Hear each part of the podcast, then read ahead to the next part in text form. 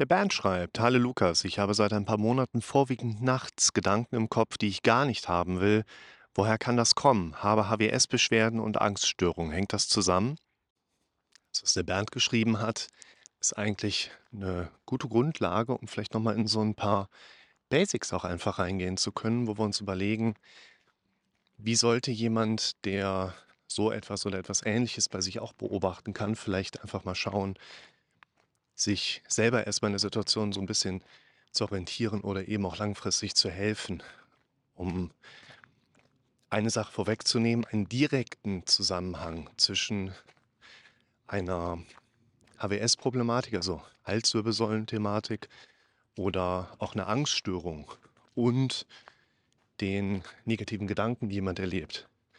Es wird es in dem Zusammenhang weniger geben. Also wenn eine Befürchtung im Kopf da ist, die lautet, was ist, wenn ich einen Nierentumor habe, dann kommt diese Befürchtung ja nicht daher, dass meine Nieren einen Tumor registrieren über eine Verbindung zu meinem Sprachzentrum im Gehirn, mir dann diesen Gedanken geben. In dem Sinne gibt es diese Verbindung ja nicht, sondern unser Gehirn arbeitet hier quasi immer auf Standardmustern, könnte man sagen. Da ist schon mal die Frage hochgekommen, hey, macht es nicht Sinn, die Muster hinter meinen Befürchtungen herauszuarbeiten, damit ich besser zur Lösung komme, wo ich sagen würde, nein, da würde ich gar nicht viel Zeit investieren, weil es gibt eigentlich nur ein Muster, was uns interessiert und das ist das szenarische Denken. Also ein einfach, man kann sich das Gehirn vielleicht so ein bisschen wie ein, ein Stempel sich vorstellen. Also der kann jetzt nicht so viel stempeln und wir können aber unheimlich viele Farbgebungen und Schraffierungen mit da reinbringen, aber unser Gehirn arbeitet da in den meisten Fällen wahrscheinlich deutlich weniger intelligent, als wir das für uns so erwarten würden. Und bei vielerlei Gedanken, die wir erleben, sind keine Absichten dahinter oder dass unser Gehirn uns irgendwas damit sagen möchte. Wir können aber lernen, die Phänomene, die wir beobachten können, im eigenen Gehirn, im eigenen Körper, dass wir eben lernen, die für unsere Ziele, Gefühlslage sinnvoll zu interpretieren und deuten zu lernen.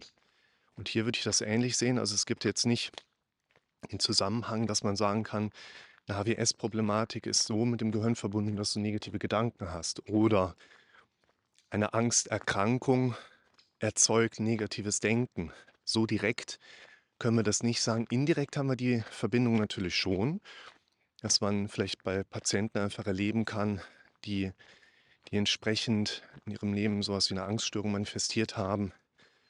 Die haben vielleicht auch HWS-Beschwerden und in dem Zusammenhang kann in dieser Patientengruppe auch erhöht von entsprechend negativen Gedankenmustern sprechen. Es ist ein Phänomen, was zum Beispiel diese Verbindung sehr nahelegt. Wir Menschen sind letztlich ja Säugetiere und wie fast alle anderen Säugetiere auch neigen wir dazu, in Gefahrensituationen reflexhaft bestimmte Körperstellen zu schützen. Und wer das bei Hunden schon mal beobachtet hat, das ist ungefähr das gleiche. Der unterlegene Hund im Zweikampf, der bietet seine Flanke quasi dem überlegenen Tier an. Und diese Stelle schützen wir. Also wenn wir den ganzen Tag mit irgendwelchen negativen, angstassoziierbaren Gedanken durch die Gegend laufen, neigen wir Menschen einfach dazu, die Schultern hochzuziehen. Und das macht dann vielleicht auch so eine AWS-Symptomatik aus. Und was ich auch wichtig finde, ist auch nochmal in den Begriff der Angststörung oder Angsterkrankung reinzugehen. Wir können hier im Prinzip sagen, dass du nicht an einer Angststörung erkrankst, weshalb du dann angstassoziierbare Gedanken bekommst. Klassiker ICD-10, also Diagnoseleitwerken, DSM-5 steht es im Prinzip ganz ähnlich drin. Du erkrankst nicht an einer Angststörung und bekommst deshalb Symptome, sondern deine Symptome können als Angsterkrankung beschrieben werden. Das heißt, auch hier wäre die Angsterkrankung, die der Bernd andeutet, im Prinzip nur eine Möglichkeit, entsprechend die ja, Beschreibung seiner Symptomatik mit einzubeziehen. Nach Definition kann aber eigentlich die Angsterkrankung keine Grundlage für Symptome sein. Es sind letztlich Trainingszustände, die wir ermitteln und mit der Zeit dann auch entsprechend verändern dürfen. Und um auch mal dem Bernd und vielleicht anderen Neugierigen, Schrägstrich Betroffenen, so ein bisschen Hilfestellung an die Hand zu geben. Ich finde es ganz wichtig, dass man für sich ja, ich sag mal, aufhört, sich was vorzumachen, sondern irgendwann dann auch mal sagt so: „Ey, ich habe da irgendwie ein Thema.“ Also, dass man sich mit sich selber erst mal hinsetzt und sagt so: „Ich scheine irgendein Thema zu haben.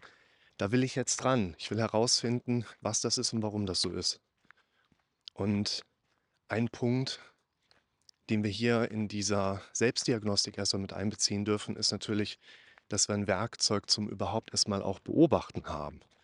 Das Beobachten oder genau gesagt auch Zuhören, das wäre ein wichtiger Punkt. Schaut euch mal den Videoklassiker von mir an, sage ich jetzt mal.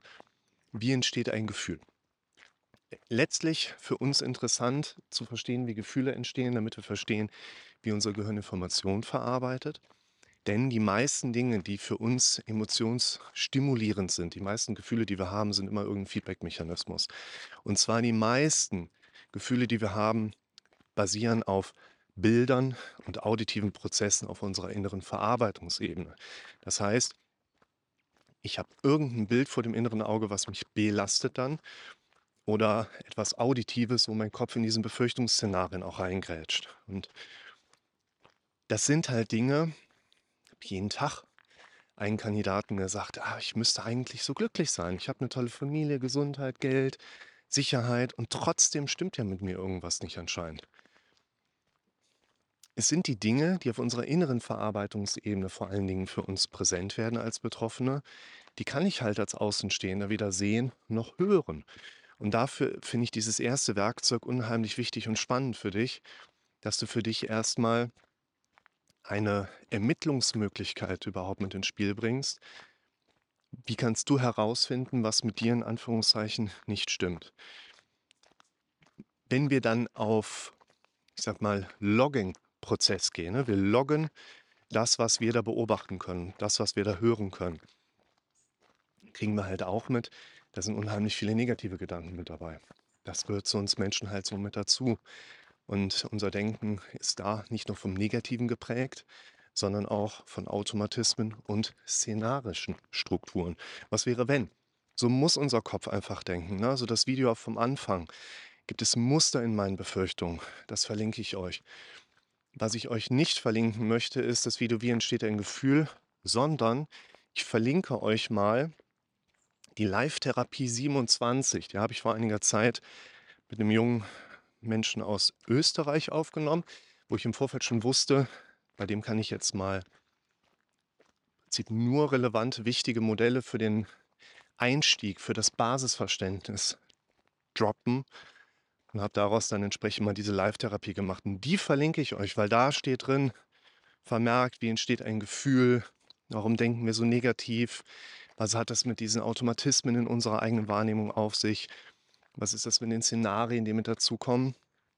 Und ich glaube, dass das ein wichtiger Punkt ist, wo ein Anfangsverständnis für sich sehr viel besser kreierbar ist, als wenn du jetzt erstens 18 Monate auf einen Termin bei irgendjemandem warten musst und dann sitzt du da und denkst du, boah, wer wird jetzt endlich geholfen? Und dann sitzt du da und denkst nach den ersten ein bis fünf Sitzungen,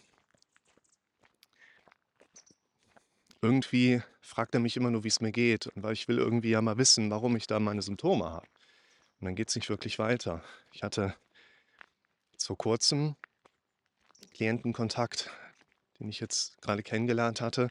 Der hatte mir dann eine WhatsApp geschrieben, ich halte mit den Leuten gerne Kontakt und beantworte die Fragen, die einfach hochkommen. Und wenn dann die Frage hochkommt, hey Lukas, mein kassenzugelassener Psychotherapeut, bei dem die Therapie gerade ausläuft, der hat mir erstens gesagt, ich kann bei ihm nur eine Langzeittherapie machen, also nochmal 25 Sitzungen obendrauf, wenn ich ein Antidepressivum nehme. Was hältst du davon?